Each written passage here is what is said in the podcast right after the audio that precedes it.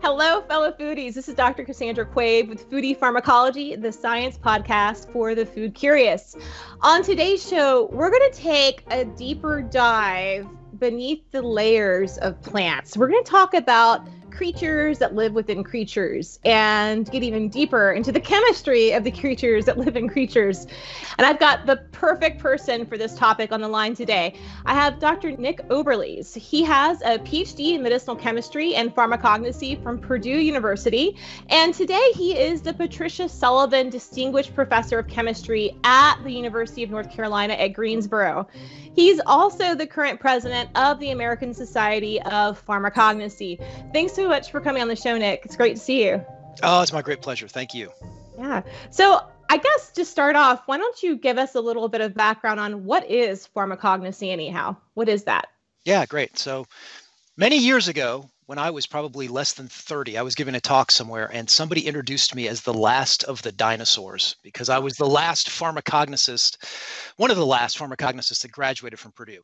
They changed the name of their department and all that. But pharmacognosy is one of the disciplines of, I guess you would say, the sort of the realm of pharmacy.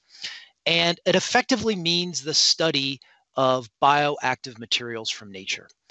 And the term pharmacognosy really derives from Greek um, you know, gnosi obviously means knowledge, and mm-hmm. pharmacon, you, you could define it two ways. One is it's pharmaceutical, right? Pharmacon sort of sounds like pharmaceutical, but really it probably translates more to the term plant in Greek. And so if you had a knowledge of plants, you were a pharmacognosis. And by having a knowledge of plants going back two or 300 years, as you well know, you had a knowledge of how people could be healed, right? And so pharmacognosy still exists. People call it many different things. I often tell people that I study natural products chemistry because I effectively study the chemistry of nature.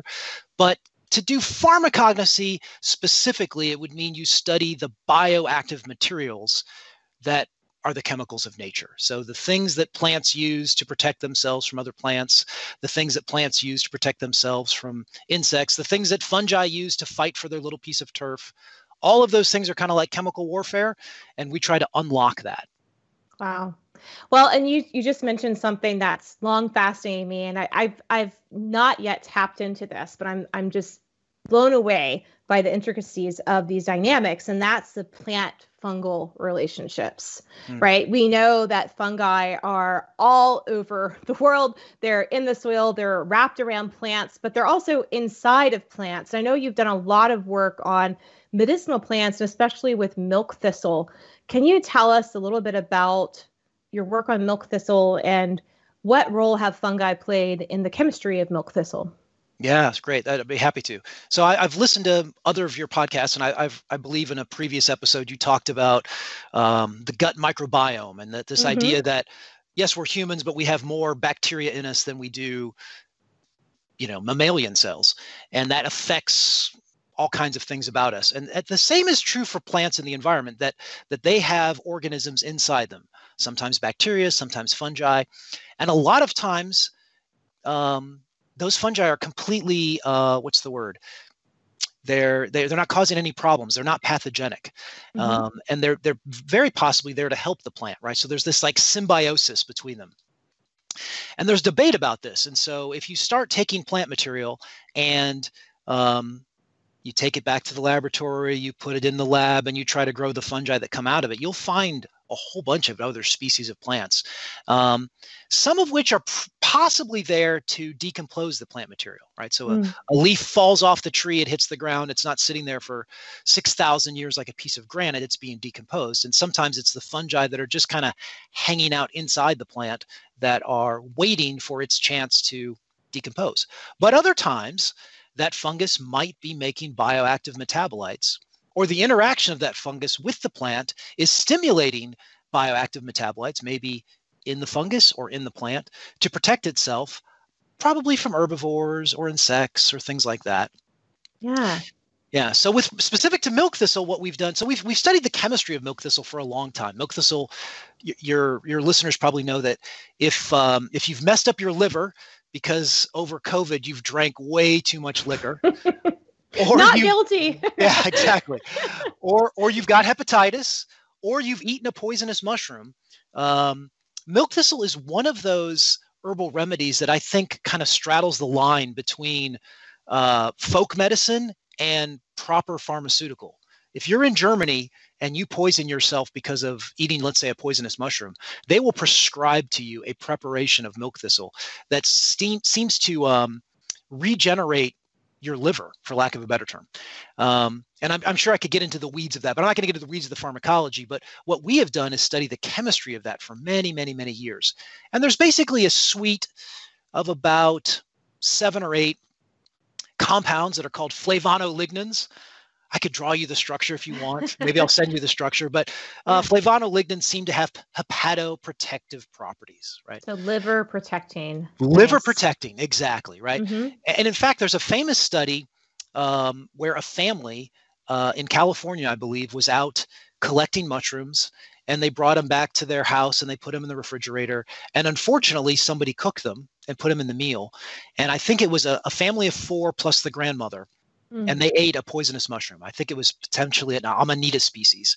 And so these people are like on their deathbeds, and the FDA got uh, emergency approval to send over an intravenous formulation of, of milk thistle. It's approved in Germany, it's not approved in the United States. And they gave it as rescue therapy to this family. And four out of the five survived. Unfortunately, the grandmother, probably because she was the oldest, did not survive, but at least the other four did. Mm-hmm. Um, so, I mean, it seems to really work, right? Um, yeah. So what we've studied then is what's going on then in this in this plant. Like, is there other things in there, right? And and we have isolated. Um, uh, it's kind of complicated, but we've isolated fungi that live inside the plant tissue, and some of these fungi, indeed, actually produce flavonolignans. And it's debatable. Some people will say, well, are the flavonolignans produced by the plant or the fungus? Uh, I don't know. I'm not going to go as far as to say that they're produced by the fungus instead of the plant. I think there's plenty of evidence that they're produced by the plant, but there's potentially some horizontal gene transfer. So the genes that make those compounds are being transferred into the fungus and they can make them as well. That's um, amazing. I know so, you're interested. Yeah. Go ahead.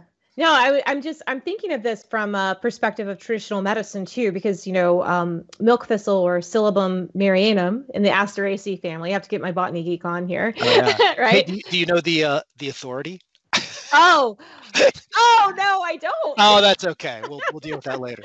yeah, yeah. yeah. Um, but Silybum. Yeah.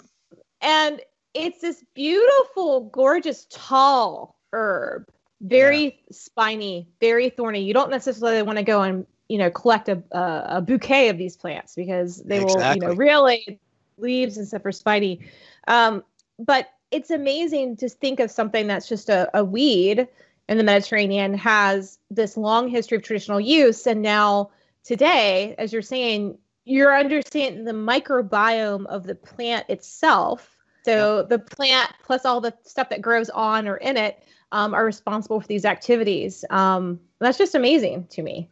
Yeah. Yeah. Yeah. Further to what you were saying, like, I, you know, for many, if you think about herbal remedies, there, there are, um, there are some organizations that worry about uh, herbs that have been over harvested from the environment, right? That they're mm-hmm. endangered species. I think uh, ginseng falls into that where I live in North Carolina. Mm-hmm. Um, milk thistle is not one of those. I was in uh, I was in the country of Jordan once, and we were wandering through the Jordan Valley, which is uh, very rich source of agriculture. And all of a sudden, I'm looking at this plant that's like chest high to me. I'm about five nine, five ten, and I realize like, oh, that's Silybum marianum, and it's just growing along the edge of the of the uh, of the fields.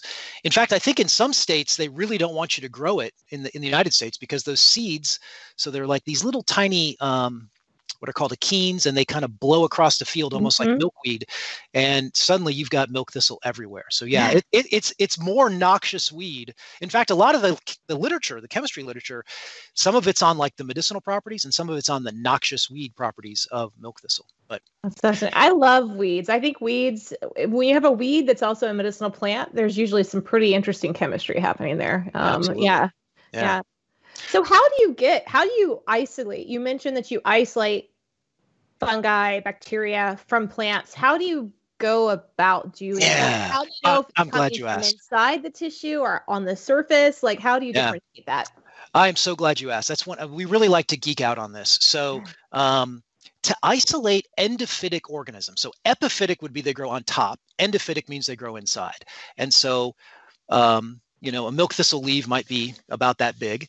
And we would bring it back to the lab and we would want it fresh. You have to have fresh species. And we would um, surface sterilize it. So we, I think there's a three-step procedure. We basically dip it in a little bit of ethanol and water. I think we even potentially wipe the surface with a little bit of bleach. Basically, kill anything on the surface. Cut it up into small pieces. So we're talking about pieces that are about a centimeter, about the width of your finger, and then we'll put them on a petri dish uh, that might have uh, like a rich agar medium, and we let it sit and uh, I could even share some photographs with you on this. If you you mm-hmm. s- let it sit for a little period of time, if you can envision like a stem, a stem might look like a little straw. After maybe one or two weeks, suddenly you'll get some like growth coming out of the the ends, right? And then I have a mycologist, an excellent mycologist that works in our team, and he will then go underneath the microscope and isolate the fungi as they grow out. Oftentimes it's one species, uh, sometimes it's a mixture of species that grow out. And really, what we do it, it's it's a little bit of trial and error. We're going to take like like a stem like the size of a straw, cut it up in a bunch of one centimeter pieces, put them on a bunch of petri dishes, and let them incubate and wait and see what grows out you talk about weeds, you know, you mentioned weeds from a plant perspective. There's also weeds from a fungi perspective. So the weedy organisms grow the fastest and they come out first. Not surprisingly, the weedy organisms are often penicillium species, which mm-hmm. led to mm-hmm. penicillin. Uh, they're aspergillus species, which are like common molds. But sometimes we're going to want to let it grow for a longer period of time till we get something kind of odd growing out of it.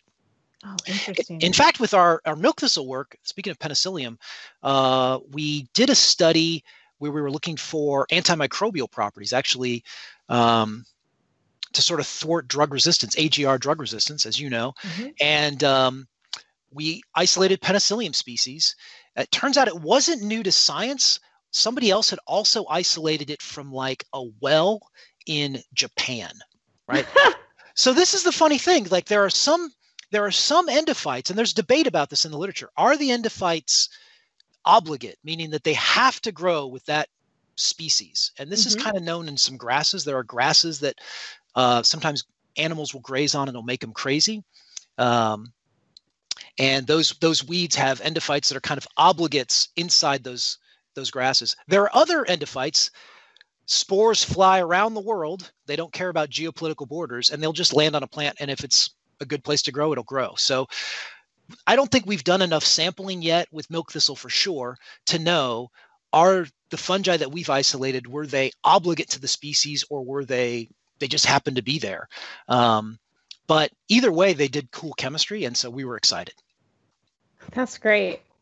Well, and tell me, what are some of the different types of biological assays that you're doing in your group? You mentioned antimicrobial assays, but I think you're also doing some work with cancer, right? Oh yeah, correct. So our our, mm-hmm. our main our our largest funded project from the National Cancer Institute is a grant to look for anti-cancer drug leads from fungi. And this is the interesting thing. So I, I, hope your your pharmacology geeks on the podcast know that penicillin comes from a fungus, right? And and you can make a pretty good argument that 40% of the people listening to your podcast would not be alive today because their their mm-hmm. parent or their grandparent or their great grandparent died of some disease that today we would consider innocuous, right? Because of antibiotics. Um, so that's the most famous of all the um, fungal metabolites. Other fungal metabolites, lovastatin. So if you've ever taken the statins because of a heart condition, those are originally derived from fungi. Uh, immunosuppressants like cyclosporin derived from fungi. There's a mm. drug used to treat fungal infections. Um, it, it's derived from fungi. So there's a whole bunch of drug metabolites. I mean, they came actually FDA approved drugs that came originally from fungi. Interestingly, cancer isn't one of those, right? We have not oh, discovered wow. anti-cancer. Yeah, and, okay. and there's a couple that are kind of working their way through the pipeline. There's there's some metabolites that you know, broadly defined might fit, but if like a proper, like kind of as we would with Taxol, Taxol is kind of one of the most famous plant metabolites that became a drug. We don't really have that in the fungi world. And so our project is to examine fungi for anti cancer drug leads. And mostly what that means is we grow cancer cells We have a collaborator who does this, and she grows mm-hmm. cancer cells in culture. In particular, she's focused on ovarian cancer, mm-hmm. and will take dilutions of an extract of a fungus and test them against the uh, cancer cells and and see if they die. And the interesting thing is, if we test so I should back up. We have a collaborator who has a library of about 50,000 fungal species collected from all over the world. Oh, right? wow. Now, these are not necessarily endophytes. They're from a whole bunch of different locations. Mm-hmm. But, um, and his library of fungi have been tested for many, many things. Herbicides. In fact, he's got an herbicide in development. Herbicides, insecticides, you know, you can go down the list. Mm-hmm. Uh, we're the first one to really systematically go through them for anti cancer drug leads. And what we'll do is if we test about 100 samples, 100 different fungi, only about 5 to 10% of them will kill cancer cells.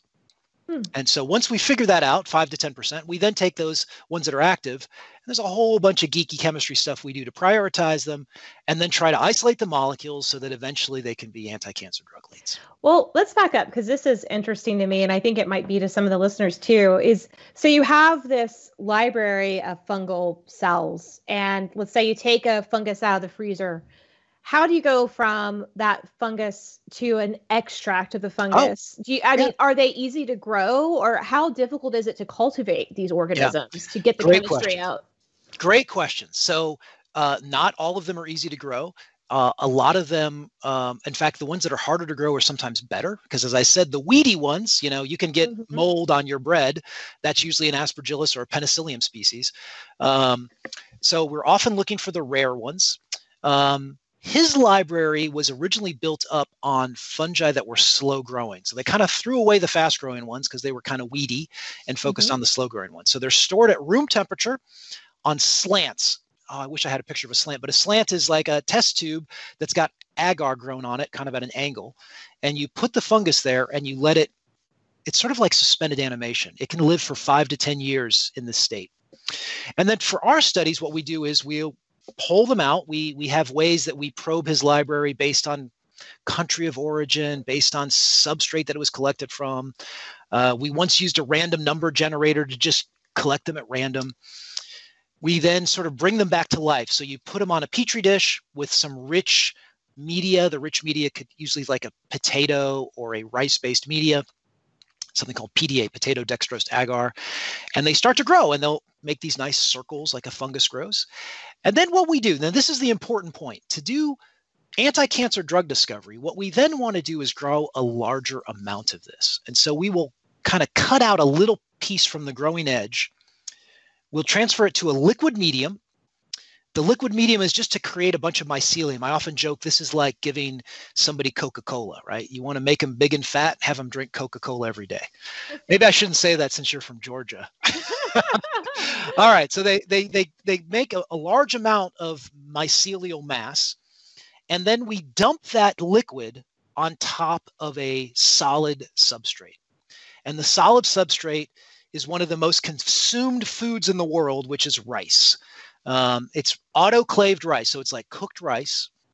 We pour that material on top of there. So now it's got this solid, goopy mass that it has to decompose for its food source, right? And so fungi, so fungi are um, eukaryotic, just like humans, but their stomach is on the outside. So they're secreting enzymes to sort of decompose the material that's around them. And so for them to decompose this rice, they've got to turn on the biosynthesis of a bunch of enzymes. And we believe that by turning on the biosynthesis of enzymes, they also then turn on the biosynthesis of what are called secondary metabolites or what you and I might call natural products.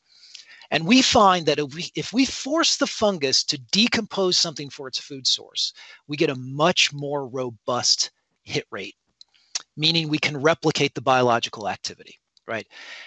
We let that grow for about six weeks. And I should be clear, we don't always use rice. Sometimes we use oatmeal. Sometimes we buy cereals. We've even used Cheerios, uh, different kinds of cereals, uh, you know, like Honey Nut Cheerios, other things like that. That was invented by a colleague of ours up in, in Oklahoma. But it works pretty well because you can buy Cheerios and it's always the same, right? Anyway, you've, you've forced the fungus to decompose the rice or the Cheerios or the oatmeal.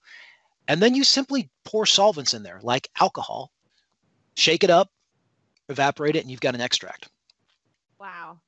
And I know with plants, the secondary metabolite profile of a plant can be super complex, hundreds, if not thousands, of different metabolites. What's it look like under the hood for a fungus? I mean, are, yeah. are we looking as complex or? Yeah, that's a that's a great question. No, it's not as complex. That's one of the great benefits of fungi. Uh, you're absolutely right because I've worked on plants. There's there's scores, if not hundreds of compounds. In a fungal extract, we probably find somewhere between five and 30 peaks as we start to do the purification. Uh, and, and five to 15 is pretty common. And so what we're often doing is just so with a plant, you might do a couple rounds of bioactivity directed fractionation. We'll do at least a round of bioactivity directed fractionation, make sure that we've got the activity, and then we'll just isolate everything. We'll isolate all the metabolites and hopefully get a little bit of a structure activity relationship based on what is active in the biological assay. That's great. Very cool. And so for your for your isolation strategy, do you have a standard way that you typically I, like isolate? Um, do you like liquid liquid partitioning or HPLC oh, yeah. or what what do you do? Yeah, so the first step is always liquid liquid partitioning. Um, we want to get it down to an organic sample. So basically, what we'll do is we'll take the extract and we'll shake it with uh, something that's very um, uh, hydrophobic, like hexanes. We want to so so fungi are full of fats, just like human cells. Mm. There's like ergosterol instead of cholesterol, so we want to pull out all the ergosterol, mm-hmm. which is found in fungi. We'll then also usually partition it with water to get all the sugars and salts out of it, and really focus on that median level polarity. We then do normal phase chromatography followed by reverse phase chromatography, and usually nice. it's about three rounds and we can get to a pure compound. And and what the, the key is we um, very early in the process we're working on the what we call the small scale. So uh, you know the size of a coffee cup growth. But once we have a hit, one of the things I like to pride myself on is that we can scale it up and get it up to the gram scale. I That's mean, always, amazing. That's yeah, a challenge for plants, right? Because if we have challenge. some small herb that occurs very rarely, it's really, you know, scaling up for larger production for even for lab studies can be really difficult. Yeah. Absolutely. Yeah. And I, I kind of use the argument that we should at least be able to get to a gram because once you get to a gram, you can do a lot of things. You can give, you know, if you if you tell the pharmacologist, well, I always joke that if you call up a pharmacolo- pharmacologist calls you up and says, "Oh my goodness, this is really active," and they'll say, "I need some more," and they'll ask, "Okay, how much do you need?" Uh, 10 milligrams. 10 milligrams in the early stages could be 20 to 50 times the world supply right the, the world supply right, might be right. about you know 200 micrograms right but but i never tell them no i just say okay give me a few weeks right and i tell the students go to 10 go to 100 go to 1000 milligrams right? And once you get to 1000 milligrams you can start to collaborate with synthetic chemists and they'll start to decorate the molecule with different things to make it more water soluble or to target it. You can do in vivo studies. Um, there's a lot more things you can do once you get it to a gram. So it seems to me that the gram is like this threshold mentally that people need to get past even though we can solve the structure with 300 micrograms, right? A third of a milligram, we can solve the structure, but no one's going to care unless you can put it in their hands. So let's let's geek out a little bit more and talk structure solving. All right. 300 300 micrograms is a tiny amount of pure compound. How are you doing that? Like what's what's your equipment look like? Um, okay, so we've got it. We're going to purify it. Um, it's going to be greater than 95% pure as validated by UPLC, ultra mm-hmm. high performance liquid chromatography. We are then going to mass spec. I was joking. We mass spec the bejesus out of something, like, uh, and that's the thing that's really changed in my research group. Um, as you know, I, I, collaborate with our close colleague Nadja Cech, and I came to UNCG about about a de- 10 years ago, and up until that time, I would have said that a natural product chemist did NMR, NMR, NMR, NMR, NMR, NMR, NMR, and then some mass spec. Yeah. and now my lab does mass spec.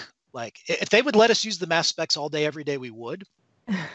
very, very powerful technique. Many of my students have gotten jobs in mass spectrometry uh, after working here. But so we'll do mass spec and we will we have a database of about 625 metabolites that we've isolated from fungi that we're always checking things against.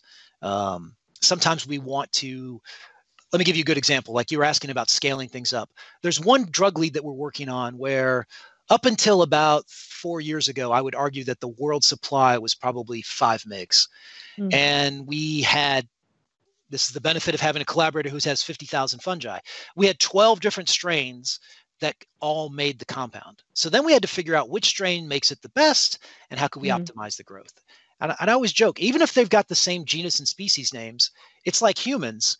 You know, I love basketball, but I can't dunk. It, I mean, you know, unless yeah. you lower the rim, and even then, I can't call them a basketball. But there are human beings, same genus and species, who can like take off from the from from the foul line and do it. And so, same way with fungi. Some fungi produce the compounds better than others. So, um, wow, where's I going with this? Okay, so we're gonna like optimize the production. We're gonna try to get it more material. But even with 300 micrograms, we bang things against the database, see if we can figure out the structure, and if we cannot then we do uh, one and two dimensional NMR, including COSY, HSQC, HMBC, uh, NOESY, correlations. Um, and the, the great thing is at, at, UNC Greensboro, we've got a 700 megahertz NMR with a cryoprobe, which oh, nice. allows us to go really deep into the structure elucidation with a small great. amount of material. So well, we have geeky enough for you. That's it's super geeky, and I'm going to ask you just to clarify a few things because yeah. believe it or not, we have not had a guest go into detail on NMR yet on the show. Okay. So what what does NMR stand for? Okay. Um, and how does it kind of work from a general perspective? We talked about mass spec um, on a recent episode actually with with Nadja. And okay. so I'm like, can you walk us through what is NMR? How does it work? Yeah. So um so if you think about different techniques, so there's all kinds of techniques to solve a structure. You can like figure out how they absorb light. You can figure out what they do in a mass spectrometer and you can figure out what they do in a magnet, right? And NMR stands for nuclear magnetic resonance. So, with every other technique in analytical chemistry, you can measure certain properties of a molecule, but it's hard to figure out how they're connected, right? And the great thing with NMR, and when we say NMR, we're typically talking about proton or carbon 13 NMR, you can start to figure out how different atoms are put together that makes the larger molecule. Um, if any of your listeners have had an MRI, magnetic resonance imaging, that's basically what they're doing to the human body on a much larger scale. Okay. They changed the, the term, they, they got rid of the term nuclear when they wanted to use it with humans. There's no, there's no radiation.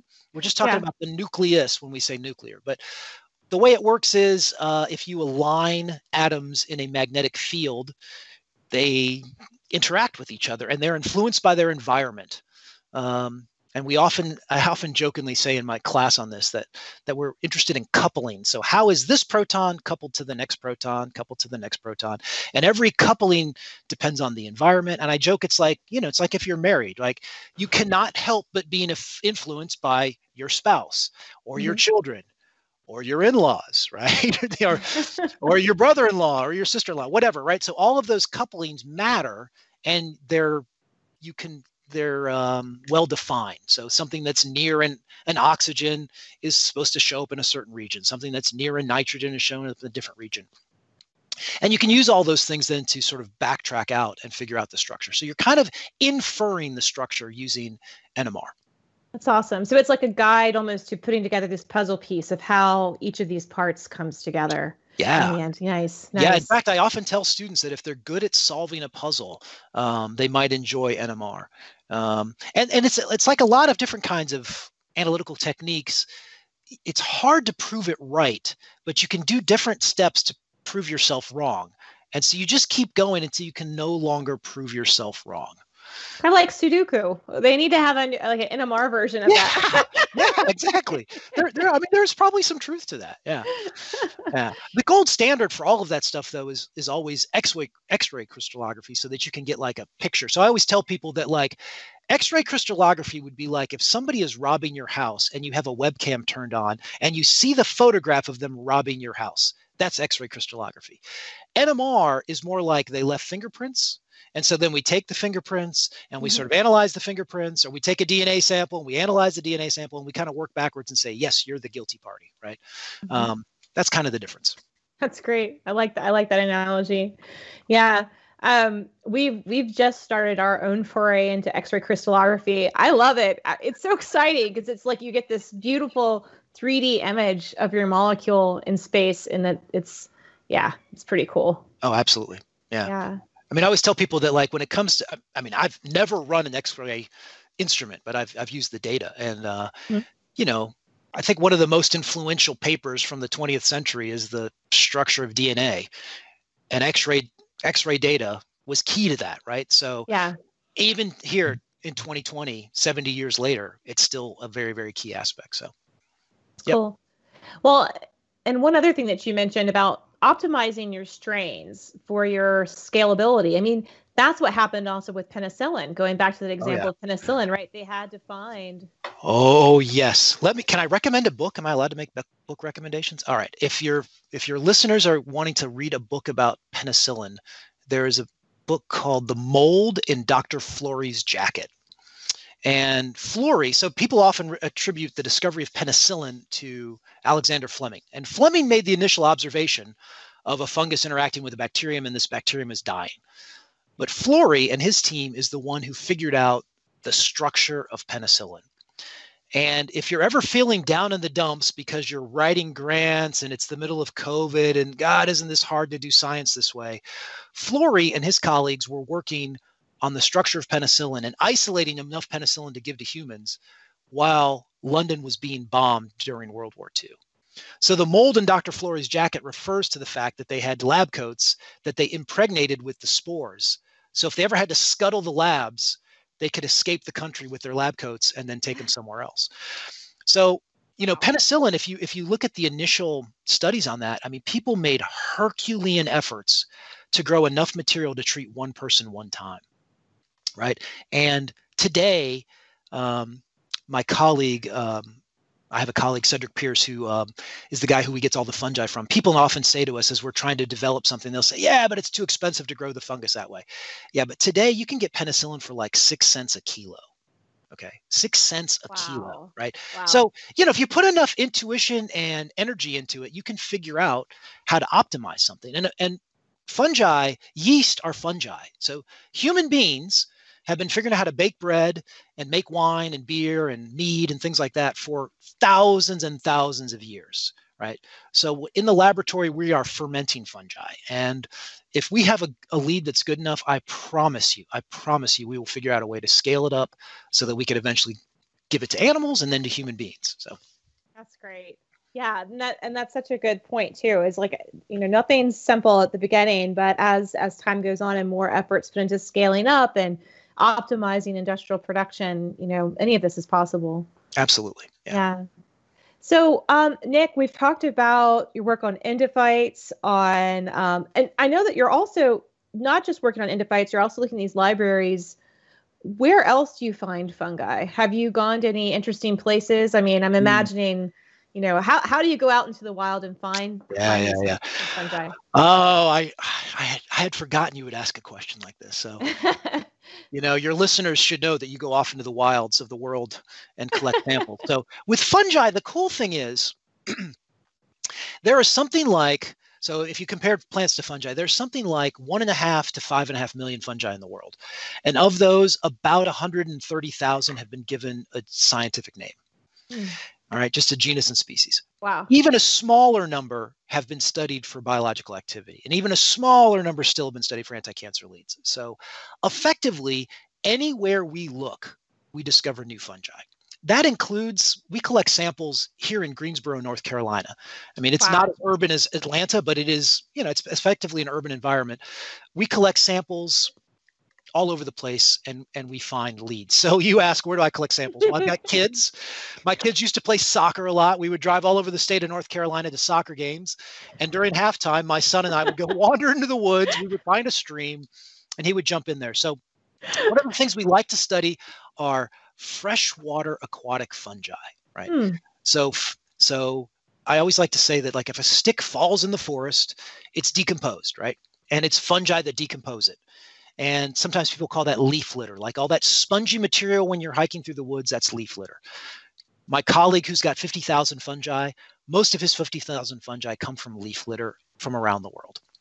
If that stick hits the ground, breaks in half, and half of it falls into a stream or a pond or a lake or a ditch, and the other half stays on land, it turns out that about 80% of the fungi in the water are different than those on the land.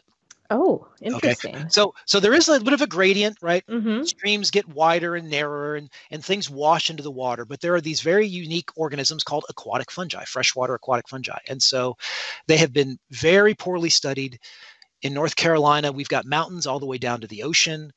I have permission to collect in all the state parks. And so I'll take, you know, when it's not COVID time, a great way to get students in, engaged in scientific research, as you probably know, is to take them out in the field. And so we take field trips to a local state park and we will go to areas that have been, um, what's the word? changed by humans as little as possible. We try to hike upstream, you know, get away from where everybody's mm-hmm. camping. And we effectively collect sticks right? So if you if you you reach into the stream and you pick up a stick, you know sometimes you bend the stick and it easily bends. That's probably a stick that's only been there for a little bit of time. But if if you wait, if the stick's been there long enough and you pick it up, it'll kind of fly apart, right? And mm-hmm. that's because fungi have cellulases and and uh, lignases and things like that that are breaking down the cellulose and the lignin. And so those fungi have evolved to be in, a, in an aquatic environment. They have like little appendages that make them sticky so they can stick to the wood. They have little appendages that almost make them swim.